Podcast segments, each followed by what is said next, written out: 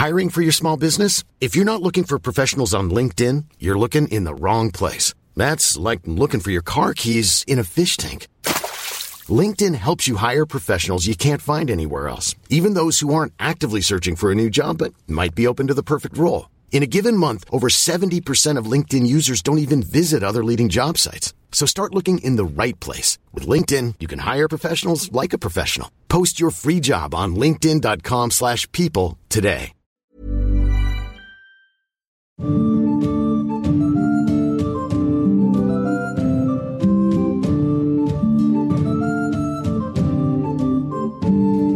Hello. Hello.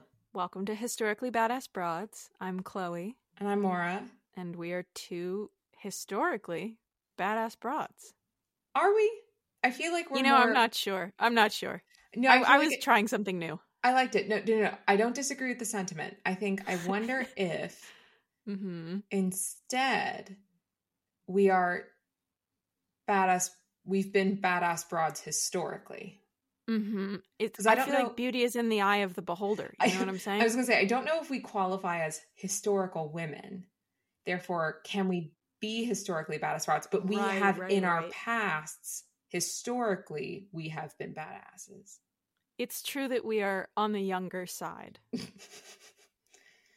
Though for many of the women uh, that we speak of, I'd argue they have full lives by our age. Oh, I don't disagree. Most of them have have done. I mean, just the level of accomplishments, wild. I'm going to spiral if we keep talking about this. Well, it's actually interesting. We begin with a slight philosophical discussion oh, because this we, week are we talking about a philosopher? we kind of are. Oh, This week, this Who is month. Oh, Yes. no, go ahead. Who do you think it is? are you kidding? I'm not going to guess. Oh, okay. I thought you were. I thought you were like, is it blah? And I was like, no. Oh, I said, who is it? oh, this month Technology. it is beautiful. We're going to talk about Laura Bassi. No chance in heck I was going to say that. Do you know the best part about this? I cannot believe you thought I was going to guess that name. Well, can I tell you why I thought you might have guessed it? all right. The reason I even chose this month's woman was because she was featured as a Google thing. Ah, And I was that's like- cool. I, I saw the Google thing. I was like, who's that? Clicked on it and was like, she's awesome. And then all of a sudden I was doing a ton of research and I was like, you should do her for the podcast. Oh well, I I would have, but I only use Ask Jeeves or Bing. I only use you Bing. only use Bing. Okay. I'll work. I'll work. You'll work that on it? joke. And Yeah. I'll, yeah, I'll get back to you. Okay, sounds good. No, the Ask Jeeves was the better. Uh, that was good. If you're workshopping so that much. joke and it's Bing or Ask Jeeves, it's Ask Jeeves, 100%. Yeah, I feel like maybe AOL could have been a good one. AOL or would- Yahoo. Yahoo Answers, right? Because that's no longer a thing. Right. Like a recent, that was a, wasn't that on the TikTok? Was like people going over, Oh, was it? I don't know. My sister. See, we are historically. We are. We, I was going to say, this is Ancient. proving actually, uh, cementing, in fact, our status. So let's talk about Laura Bassi. yes. I'm not saying her name right. She's Italian. She is. I'm sure it's like Laura Bassi or Bassi or something like that. Um, see. Bassi with the soft B. Um, Mm. She is so cool. I'm like so excited to talk about her. Um, I think one of the thing that was one of the things that was very interesting for me was I learned more about the academic situation of the 18th century, which is not something I had ever thought I'd learn more about. But here we are, Okay. and uh, like the setup of of academia and understanding women's place in that, I think was also very interesting. Um, so yeah, let's let's say uh, we're we're gonna we're gonna go to Bologna. Yum. I've been one of the most lovely cities. The food is unreal. Now I just want pasta. Um, I believe it. yeah. So Laura Bassi was born in 1711. And there's like four dates for her birthday, but the University of Bologna, who we will talk about, of course, um, says that her birthday, they agree that her birthday was on the 29th of October. So we'll just go ahead and say that. Um, they agreed. literally, it says Scholarly works in the University of Bologna agree on the 29th of October. So, God, I just love the thought of like 17 men sitting in a room being like, yeah, that's her birthday. well, if you love the thought of 17 men deciding what to do with women, this is the episode for you. Yeah. yeah. Here we go. Um, so her father was a lawyer, and his mom had an, or his mom, her mom, uh, has a name, and that's exciting to me. Um, normally we don't get names with women, so. What's the name? Rosa Maria Cesare. Yeah, that's a good name. It's a solid name. Her dad's Giuseppe. Of course. My Of course Italian pronunciation borders on the offensive, and I understand that. Um, we we never claimed to know Italian. no, no, we do not. Um, Disclaimer. disclaimer i took french and my accent is garbage um so so very quickly on they knew that they had a really smart one with them in their presence she from like the age of five was being taught latin and french and mathematics which is awesome and the one thing i will say for italy that's very different from the rest of like 18th century western europe because i don't know that much about northern europe i know more about russia um, but even that does not follow this line of thought. Um, it, women, it- there's a very interesting relationship between women and academia, um, which is obviously going to be part of this discussion of Laura Bassi, because in France, of course, we had the salon. We had the women who were able to host um, brilliant discussions of, of multidisciplinary, you know, minds and people, and and it was meant to be this uh, font of knowledge and exploration. And the woman was more the patron or host, and that seems to be a line of thought that runs throughout quite a bit of of Western Western Europe. Um, but what's interesting about Italy, and this is of course before Italy is Italy; these are all state, you know, separate kingdoms and little papal states and everything. Um, Italy actually has kind of a tradition of of women academics, and there isn't the salon tradition as much. So if women are intelligent and having conversations, they're giving lectures or they're doing, you know, kind of um yeah, they're kind of doing things like that. So it's it's less of a it's more of a they're allowed a little bit further into the academic sphere. Does that make Mhm. sense? Mhm. Okay. Because I'm I lost myself halfway through it. Um No, can I tell you why? Sorry, I know, I know it's up. It's raining today, kind of, and it never rains here. And I opened the window, which I shouldn't have done, but I'm just like so happy it's raining. Um, okay. We're doing a gosh darn podcast here, Maura. I didn't mean to look up. It happened. You are our guide through this lesson. I know, and I said, I'm sorry. Did that make sense? okay, we good. Yes, yes. Okay. Yes. So she was taught by her cousin, Father Lorenzo Stegani, and and then very quickly on, when she was like 13, I think they were saying from when she was 13 to when she was 20, she was taught philosophy, metaphysics, logic, and natural philosophy by Gaetano Tacconi. I'm not saying that right. Tacconi. Taccioni? I think I think I think the more you try to do uh, like an Italian accent, the further we're probably getting from how it's pronounced. I have no doubt that's not going to stop me. Um, Ah. Because okay, Yes, what I- okay, you re, uh, listeners, you say this name G A E T A N O. G A E T A N O. Mm-hmm. And last name T A C C O N I. Isn't the double C a K? Uh, again, I I truly don't know. So that's my pronunciation of that name. If anyone has a I think just one, going forward, we just say the names. Gaetano Tacconi. There you go. Okay. Why not? So okay, so he's the family physician. He's a professor of medicine at the University of Bologna, and he teaches her. And what's re- what I love so much about this relationship is he's like her mentor. He's teaching her all these different things, but very quickly on, he's like they start disagreeing about things because so there's this big debate going on in um, the world at the time. And by the world, I mean Western Europe about so Isaac Newton comes in and he's like, "Listen, I got a whole new idea about how the universe works," and everyone's like, mm, we don't know if we care. Um, but then it starts, of course, kind of filter in, and people begin to have a lot of debates. So she becomes a fervent Newtonian, and Taccone is obsessed with Mr. Descartes and the Cartesian teachings. So, you know, they start having falling outs because they're completely disagreeing on how the universe works. And I think what's interesting, and, you know, I was trying to do some research on the basis between a disagreement between a Newtonian and a Cartesian. And from what I understand, and it could be very little, um, is to me signifies a larger shift in the world of academia, which is before eh, the word scientist was not, it didn't exist. So a scientist came into play in like the mid 19th century. Like that word literally did not exist.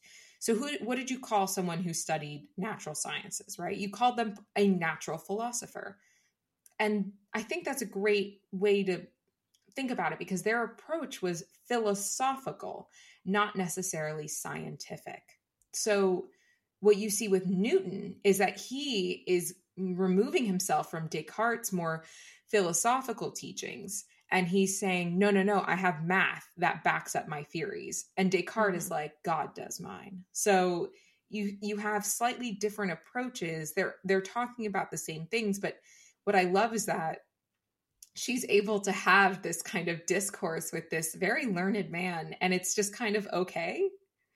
Um it feels like a really academic version of kids liking rock and their parents thinking it's the devil's music. I mean, exactly. But also Newton. Newton, of course, he did in, incorporate elements of religion into his theories because you couldn't. At the time, there was no language to discuss them separately. But yeah, absolutely. I think I meant more, yeah. more just like no, the rebellious I, teen aspect, but it's with philosophical teachings instead. No, I got, and I agree completely. I think you know, a Cartesian would say like I know what a tennis ball is made out of. I know what a racket is made out of. I know who I am, and therefore I know what's going on there. But a Newtonian would be like, yes, but what is the racket doing to the tennis ball? So, what is the force that's being exerted on the tennis ball? Mm-hmm. So, the action, it's that kind of idea. So, it's again, it's a shift, I think, from a purely philosophical debate to a more uh, scientific one. We're starting to see that. And that made a huge impression on Laura, huge. And she started becoming really well known for this. And so the man who eventually became the Archbishop of Bologna and later a pope was Pros- Prospero Lorenzini Lambertini, which is a great name. Love it. Lorenzini Lambertini. Just, it, it flows off the tongue. Um, I'm legally changing my name to that tomorrow. Oh, excellent. Um, yeah, thank you, thank you.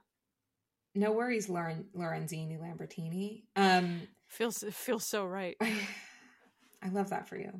Um, thank you. So he became her official patron because he saw and heard her debates. He'd go to her house and basically, like, her family were was hosting like little discussions where people would be like, "Ooh, look, a woman has opinions." Um, and basically like a circus a little bit yeah and that that mm-hmm. will come into play more um so what's interesting i think is then he becomes involved and he arranges a public debate between her and four professors from the university of bologna in april of 1732 she's 20 mm-hmm.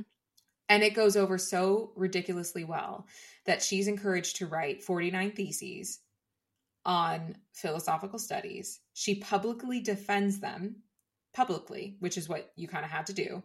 And the University of Bologna awards her a doctorate degree on the 12th of May, 1732. The very first woman to ever receive a doctorate in science, and the second woman ever in the world to receive a philosophy doctorate. Heck yeah. And I think it was just, I think there was absolutely an element of the strange in that, right? She was this, this thing that was kind of like, wait, what is happening here? But she became more than herself. She was known as the Bolognese Minerva. She was this kind of semi mythical creature of this woman. And she was also the first woman ever elected to the Academy of Sciences of the Institute of Bologna. And that's so cool. It is so freaking cool. And what I I love is that and this is something we're going to see throughout the rest of her life. She just does what she wants and she stands up for herself in such a meaningful way. And you don't really see that. I mean again it's it's not that it's woman I'm I'm blaming like a woman for not doing it for herself but a lot of the times women weren't even in a position where that was a possibility but she was. Mm-hmm. um and so I, I- you know I think what's so fascinating too is that she ends up wanting to become a teacher. Um and so there was a very there's a very complex social structure in the world of academia now but also back then. And what they Mhm. did is the men effectively when they offered her a position it was more of a token offering. So she was meant to give a speech a, lecture if special guests came to visit and um you know that kind of thing. So she was not meant to be um an actual lecturing professor. Um and the men who were a part of that actually debated her like status for i think what was it? It was deliberations about her position began on the 25th of august and concluded on the 29th of october 1732 so for how many months they were debating what to do with her and in a quote they gave gave her an annual stipend of 100 scudi i don't know what that's worth now and it's Hmm. on the condition however that she should not read in the public schools except on those occasions when her superiors commanded her because of her sex Do we know what the main issue would have been? she's a woman Right, but if they're willing to award her a doctorate, like what's the difference between breaking the boundary by awarding her a doctorate and breaking a boundary by allowing her to teach? I think at that time there was a big difference. I think Okay. it was ceremonial. I think it was meant to be a cultural thing. They were very proud. It was when she got her degree, literally they gave her a ermine encrusted coat and she had a silver laurel wreath put on her head. And it was this it, truly ceremonial scenario and i think it was so interesting. And she what i i think is most interesting is that she seems to have been acutely aware of her position and the fact that they wanted it to be ceremonial. And she had no she had no intentions of remaining simply ceremonial Mm-hmm. and I love that. And then later you'll see a bunch of men going like, "Ugh, she wants another raise," and it's like, yeah, she works hard. Um, like, don't they? yeah, wouldn't wouldn't you? Don't they want to advance their careers? Literally. So she's known as like, yeah, the Bolognese Minerva. She is a most learned virgin. Her status as an unmarried woman is, of course, very important. And she quickly goes, I don't fucking care about that. I want to get married. So she marries a man named Giuseppe Veratti. Very cool. And so they got married, and everyone was like appalled that she got married. They literally said it denigrated her position. It was an insult to science because she was no longer pure. And of course, women can't have sex and um, still keep a brain. So that was uh, deeply upsetting to most people. But their marriage seems to have been literally a meeting of the minds. Um, and he was a doctor of medicine and a lecturer in anatomy at the University of Bologna. And they seem to have, you know, like I said, just a really semi equitable relationship. Um, they, some say they had 12 children, some say they had Whoa. eight. Um, Only five of them lived to adulthood, no. but uh, that's still a ton of kids. It is a lot of children. A lot Yep. of children. I wonder if they're all little brainiacs running around. Well, her son, um, Paolo, became a doctor and a professor of experimental physics. Mm-hmm. And Yeah. what her only daughter who lived to adulthood became a nun, and two of her other sons um, became like canons in the church. Oh, okay. But again, science and religion are not separate at the time. Right. So that's not that odd. Um, so her theses when she would defend these theses basically what you, that's what you would have to do you would write a thesis and then you'd have to defend it and that was a form of education that was a form of allow basically keeping your tenure um, and she covered like chemistry physics hydraulics mathematics mechanics techniques she covered um, she became very well known for her discussions on electricity and she was a huge fascinated with benjamin franklin and his research and mm. so she became like one of the first Franklinian kind of physicists. Um, and so she was mostly honorary, but then became a salaried lecturer and started giving more public lectures. And additionally, she said, You know what? You're not going to let me do it. And you're not going to let me start teaching more. I'm going to create I'm going to start doing private lessons at my home and I'm going to start teaching people individually. And she basically like does that. She starts she she and her husband set up a lab effectively and hmm. um she ends up just kind of creating her experimental world. And what was really interesting and I didn't know this at the time, like there wasn't there was a separation between physics was seen as theoretical. There was really no experimentation that was happening. But she, that's what she did. She was the one who was one of the ones who was pushing for an experimental approach and an experiential approach to um, physics and to science. And so mm-hmm. this, she would constantly was trying to get funds for experiments at her home for new lab, you know, lab equipment and everything like that. Um, and so it, it's just it's this fascinating thing where she just kind of makes her own little world where she's able to do that and i love that um and so she had this this environmental salon and it was great. She submits a request for a salary increase. And she also said at the same time, she thinks that the parameters of, of, her duties are too small and that they should be expanded. She was granted an increase of 160 lira, and the restrictions placed on her public teaching, because they didn't want her to publicly teach, were reduced. So she's fighting for it and she's kind of winning. Huh. I know. And her her private teachings are a source of income as well? Or... Yep. Huh. I know. And Pretty cool. And she she still though was like, I'm still not treated the same. I'm still not able to do exactly what I want to do. Mm-hmm. But she is becoming extremely well known throughout Europe. There's this woman, you know, who's a professor. And again, it, it's a sense of the circus like oddity. It's this like, what? And people wanted to come see her. But really impressive people came to see her.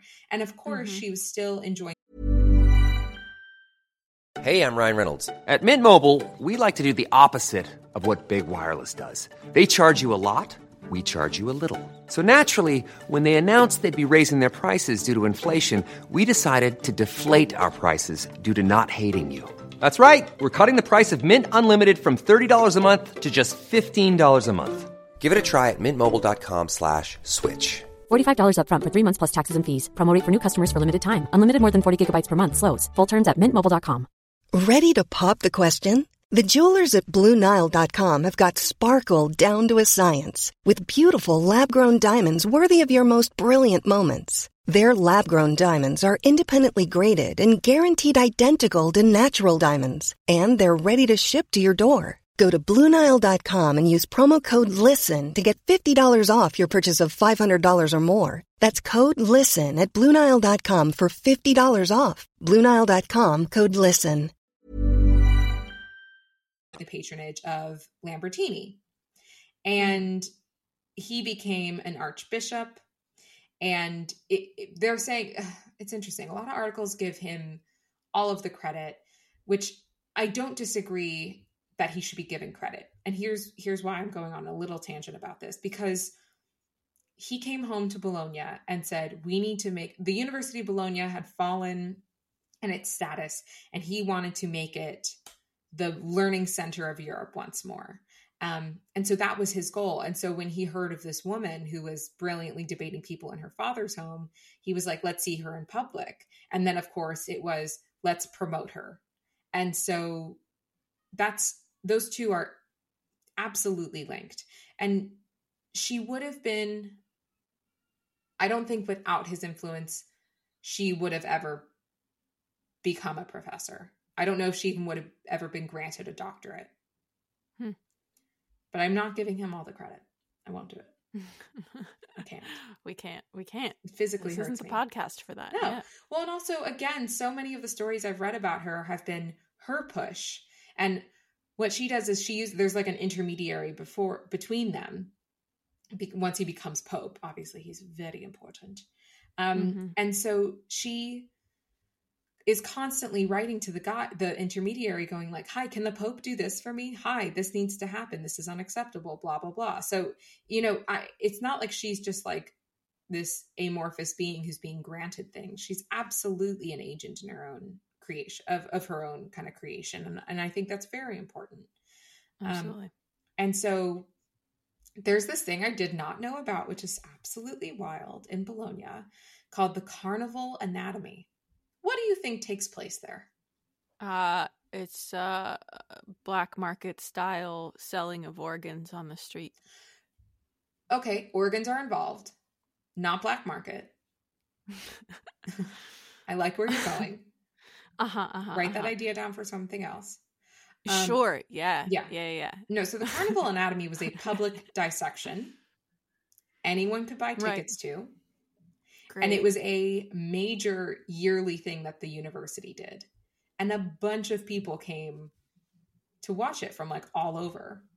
And she was one of the central people who was like expected to be there as a member of the university. So, you know, was it? I mean, was it students or people Anyone. interested? anyone could It's go. it's really just your everyday Mhm. event. Like, what's that? It's an organ. Mm, No, I love that. That's I know. great. It's so interesting. But they, she- I wonder if they were like teaching while they were doing it. yeah, they were. Oh, cool. There is a Maybe that's useful. There's an image of it that I'll I'll get that like has her there. Wild. I, depending on how graphic, I might not need that image. It's not an. It's not. It's like an old sketch. All right, great. Don't worry. It's like an etching that's been like copied twelve different times out of books, and I can barely see it. And I'm like, oh, but look. Yeah, sure. Send that my way. So, yeah, so she started getting lessons in 1759. Um, she's been trying to teach from, I think, yeah, around 1732. She started giving yearly lectures, and she again was continuously fighting for equal rights to the male teachers. And the university was like, "But you're a woman," and she's like, "No, no, I don't care though." Um, and that's really where her school took off and um, around 1760s this is when she started getting really involved with experimental research in electricity and Mhm. At that point she'd been a teacher for like 30 years. So she's been a teacher on newtonian physics and she was actually one of the main proponents of newtonian physics. Like the reason newton is newton and became so revered is because she promoted his teachings. Um, and at the time oh, this was another aspect of of physics at the time. You were when you would write a thesis you weren't really meant to create your own new ideas you were more meant to um, espouse and understand ideas that already existed but she wasn't interested in that as much she wanted to do experiments she wanted to learn more Mhm. and so she's, I think she was the author of over 28 papers in her lifetime. No books of hers were published, and only four of her papers were ever actually printed. We don't really have any of them, unfortunately, left. I think there's one. Um, Is that because people didn't want her to be a published author as well? I mean, is that purposeful or did she just not put anything into print? it was definitely i think a purposeful thing for the men there was absolutely an aspect of it um it, i think she just kind of saw that it was not really worth it to attempt to publish it, it just became it just wasn't as noteworthy to her it wasn't as important as her own work Mm-hmm. the idea of trying to get it disseminated Right. was less important than trying to do the work herself. Totally. Which is interesting because of course that's entirely foreign to us in the like our scientific our approach in scientific academia now. Um, it's all about like I had it first, I had the first idea, you know. yeah. I have to publish it now. Um, and and that's not really the case for her. And I think it was just one battle that she was like, you know what, I don't have time for this. Hey, fair enough. She She's seems to know herself very well. Eight to twelve children. She's running her own school. She's also a professor. she has to do She's all these. She's also a genius little mastermind. exactly like lots of stuff's going on um so 1745 I'm, i know i'm kind of skipping around but i think it, it's just research about her life is hard to find kind of um so 1745 the mr your namesake lorenzini lambertini becomes pope. Yes, yes. and he wanted to again really promote uh, the university. And so he created something called the benedettini which would be a group of 24 people men who would receive a 50 lira stipend on the condition that they present one dissertation a year describing the results of new work and she got a list she got a hold of a list of those 24 men and was like literally hold on i have this letter she says. It's this is a letter she writes to the intermediary um to the pope. And she goes i know i'm not among the nominated and i'm glad not to be when placing me there would have resulted in the exclusion of some of those who are there and deserve such an honor more than i do. Yet it would be arbitrary of his holiness to place me in the series as i was placed in the university that is as an extra here is the deception that I beg of you, in all secrecy, with the confidence that our holiness wishes to maintain. It is worth saying the good opinion that he has of me, which exists only by his bounty. On this occasion, you can help me, and no one better than you can insinuate to his holiness to give me some reply. She's great. She is great. And she's, again, basically, what what's this other letter? He says, um, I don't know if I can do it. And she goes, I would not have been able to procure this honor for myself without a trace of presumption. Um, and she got herself added to the list.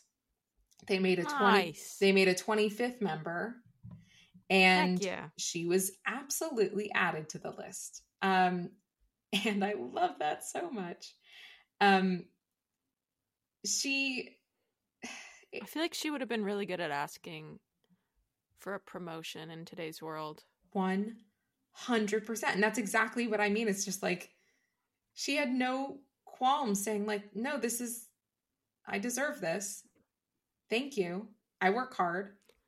I mean, people struggle with that today. Exactly.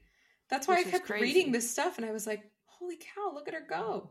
Truly love that for her. Yeah, Most of the men were really pissed off, of course. um, and she was not given any voting rights, unlike the other men in the group. But she was in it. You win some, you lose some. I you win some, you lose a lot. Um, you win some that should have been there for you in the first place, and then you continue to lose as well. story of women. Um, and she keeps getting raises. By 1760, she's earning 1,200 lira annually, which is more than anyone, including the president of the university, was making. Woo! And that's because she continually asked for to be rewarded for what she did. Not rewarded, just Mhm. what she earned, you know? Mhm. And I think it she was just this oh, what amazing, what an amazing woman. Um in 1772, the professor of experimental ins- uh, physics at the institute died, and her husband was his assistant. And so logically, he would be the successor. She, however, said, No, no, you should promote me. I should be. I should be the professor. I should be the head of physics. And Mhm.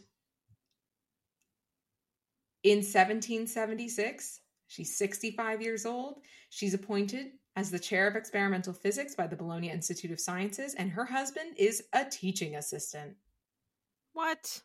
Yep. Uh, you know what? I know we we don't love giving props to the men in these stories, but I'm, I kind seems to. okay. I really have I kind of I kind of like this guy. I love him. I'll say it. Me too. Good for him. She sounds like she's aging like fine wine. Oh God. Yes. So Love that for her. I love that for- 65 is pretty old in in those days question yeah, mark. She's not done. All right. All right. And uh, so here's the thing, though, right? So she's Yeah. constantly asking for what she's due as a human being. Um, and the men are slowly going like, "Whoa, what have we done? We let a woman in, and here we go." So they basically were. This is, I think, an excellent example of tokenism, where after her death, which I will get to, after her death, it becomes very clear that they're like, uh, there shouldn't be a woman. The the 25th position in the Benedettini was retired.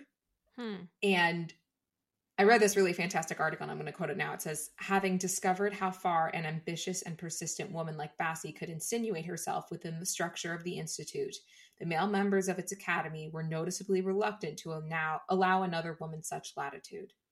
Yet, not until the end of the 18th century did they consider the possibility that an ideal scientific society should be a world without women, Hmm. which is something that the French and English had discovered over a hundred years before.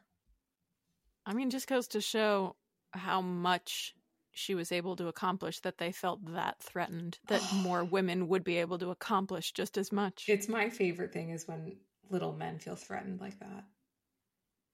The yeah, only but issue it's is sad when they I was gonna then say- get their way. I was going say the only issue Yeah. with that is just that then they get to act out and it becomes a, an oppressive institution once more. I know, but it is entertaining when they're like, "Oh no, a lady is smart." Um, It's entertaining when we look at it from right now. yeah, exactly. It's not entertaining back then, I'm sure.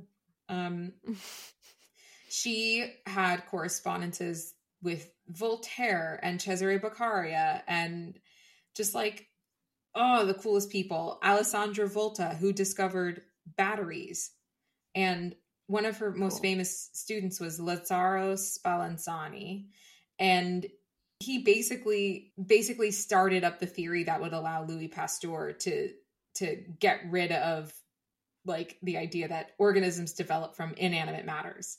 And so he basically also discovered like in vitro fertil- fertilization.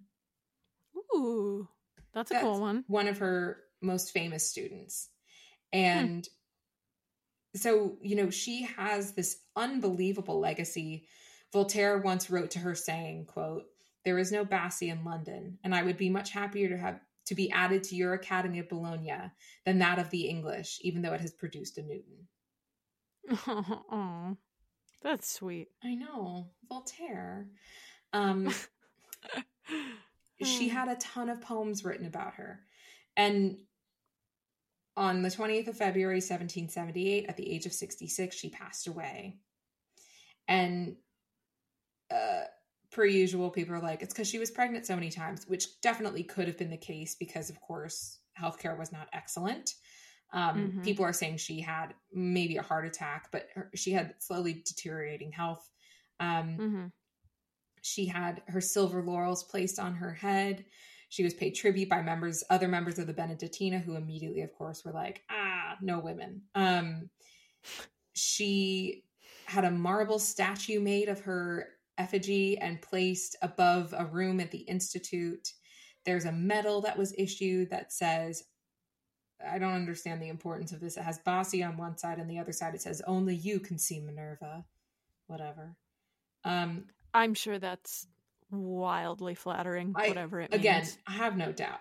Um, my favorite thing is that a 31 kilometer crater on Venus has her name. Ooh, Yeah, that's how you know you've made it big time. I know. Um, there was a icebreaker research ship that was named the Laura Bassi, Mm-hmm. and there's a Laura Bassi scholarship that the editing press gives to junior academics, which I love. So Love that as well. she left this, you know, unbelievable legacy. She was this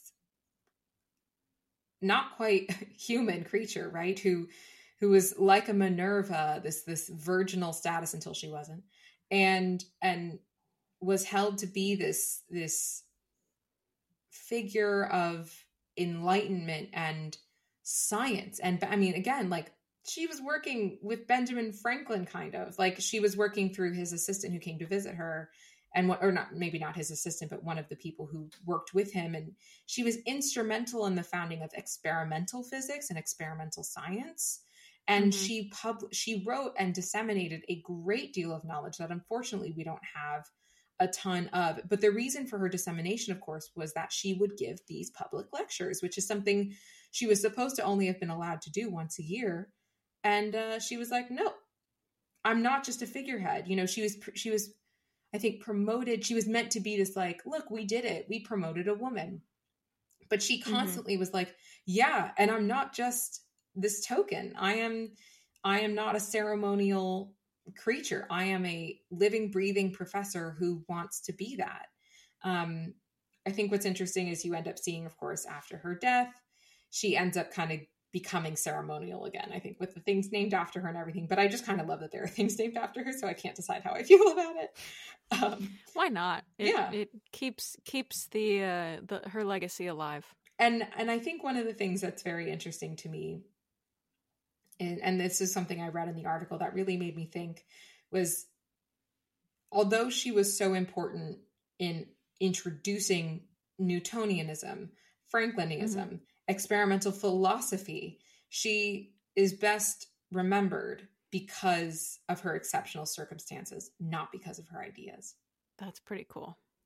It's cool, but it shows how much more work there is to to go. And it's the same I think it's the same thing we see kind of now where we're like, look, it's the first woman blah. And yes, that's important. We celebrate, we move forward, but I'm more interested in what that woman's doing right rather than her status as you know this exceptional creature um not to say that both are not important and should absolutely be pushed and celebrated and and expanded upon but i think you know she was still a novelty and I think it must have been very frustrating to fight so hard to be taken seriously and to be kind of taken seriously, but never quite fully taken seriously. That must be so annoying. But, you know, again, she she remains as this enduring image of female academics um, and, and an inspiration to later women. Um, and I think that's absolutely something to celebrate. And I was so excited to learn about her and oh just like what a badass truly truly a historically badass broad if i do say so myself i recommend you can i think stanford has some of her letters and such her husband has a journal because i cannot read italian i can't read it but they have it and it's all been digitized so you're welcome of course always go and try and learn never, more never been translated um no, I don't think so. I couldn't find a translation. If someone found one, let me know. I'd love to read it. Um, huh. Cool. But it was just in Italian. I got really excited. I was like, maybe it's in Latin and I can use my really, really bad Latin and kind of get through it. And then it was fully in Italian. And I was just like, also, it's in 18th century like handwriting, which is really beautiful, but I can't read that well.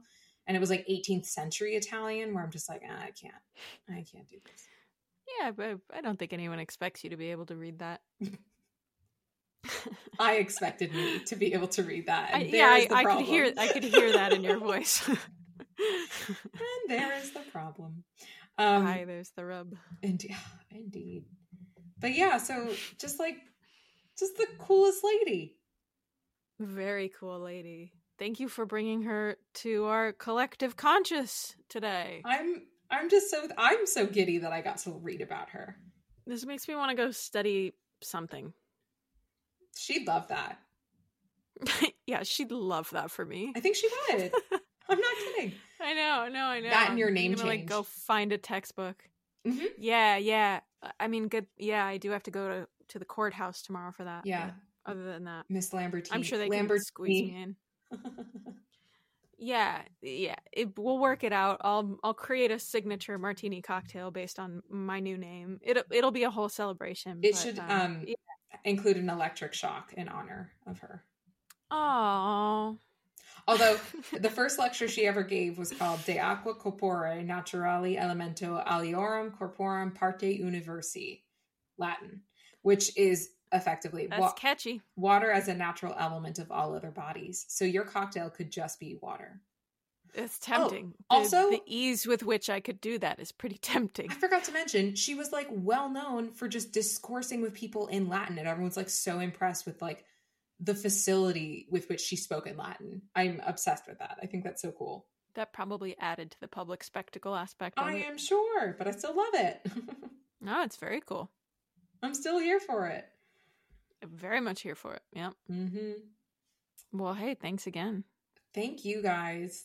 Write in, Thank you.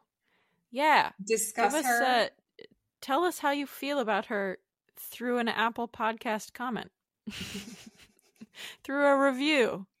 If it's positive, you can leave a review. Yeah. If it's negative, oh, I think the review box is broken. I don't I Oh, don't think you can I type in. can do only Ah. positive. Ah, perfect. Um,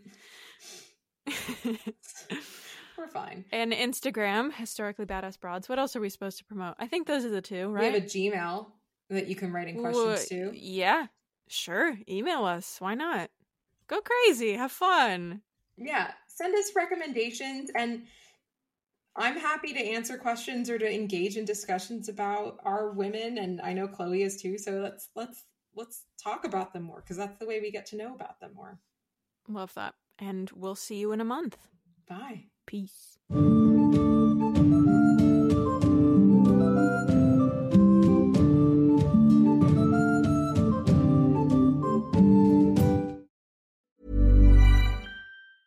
Even when we're on a budget, we still deserve nice things. Quince is a place to scoop up stunning high-end goods for 50 to 80% less than similar brands. They have buttery soft cashmere sweaters starting at $50, luxurious Italian leather bags, and so much more. Plus, Quince only works with factories that use safe, ethical, and responsible manufacturing. Get the high-end goods you'll love without the high price tag with Quince. Go to quince.com slash style for free shipping and 365-day returns.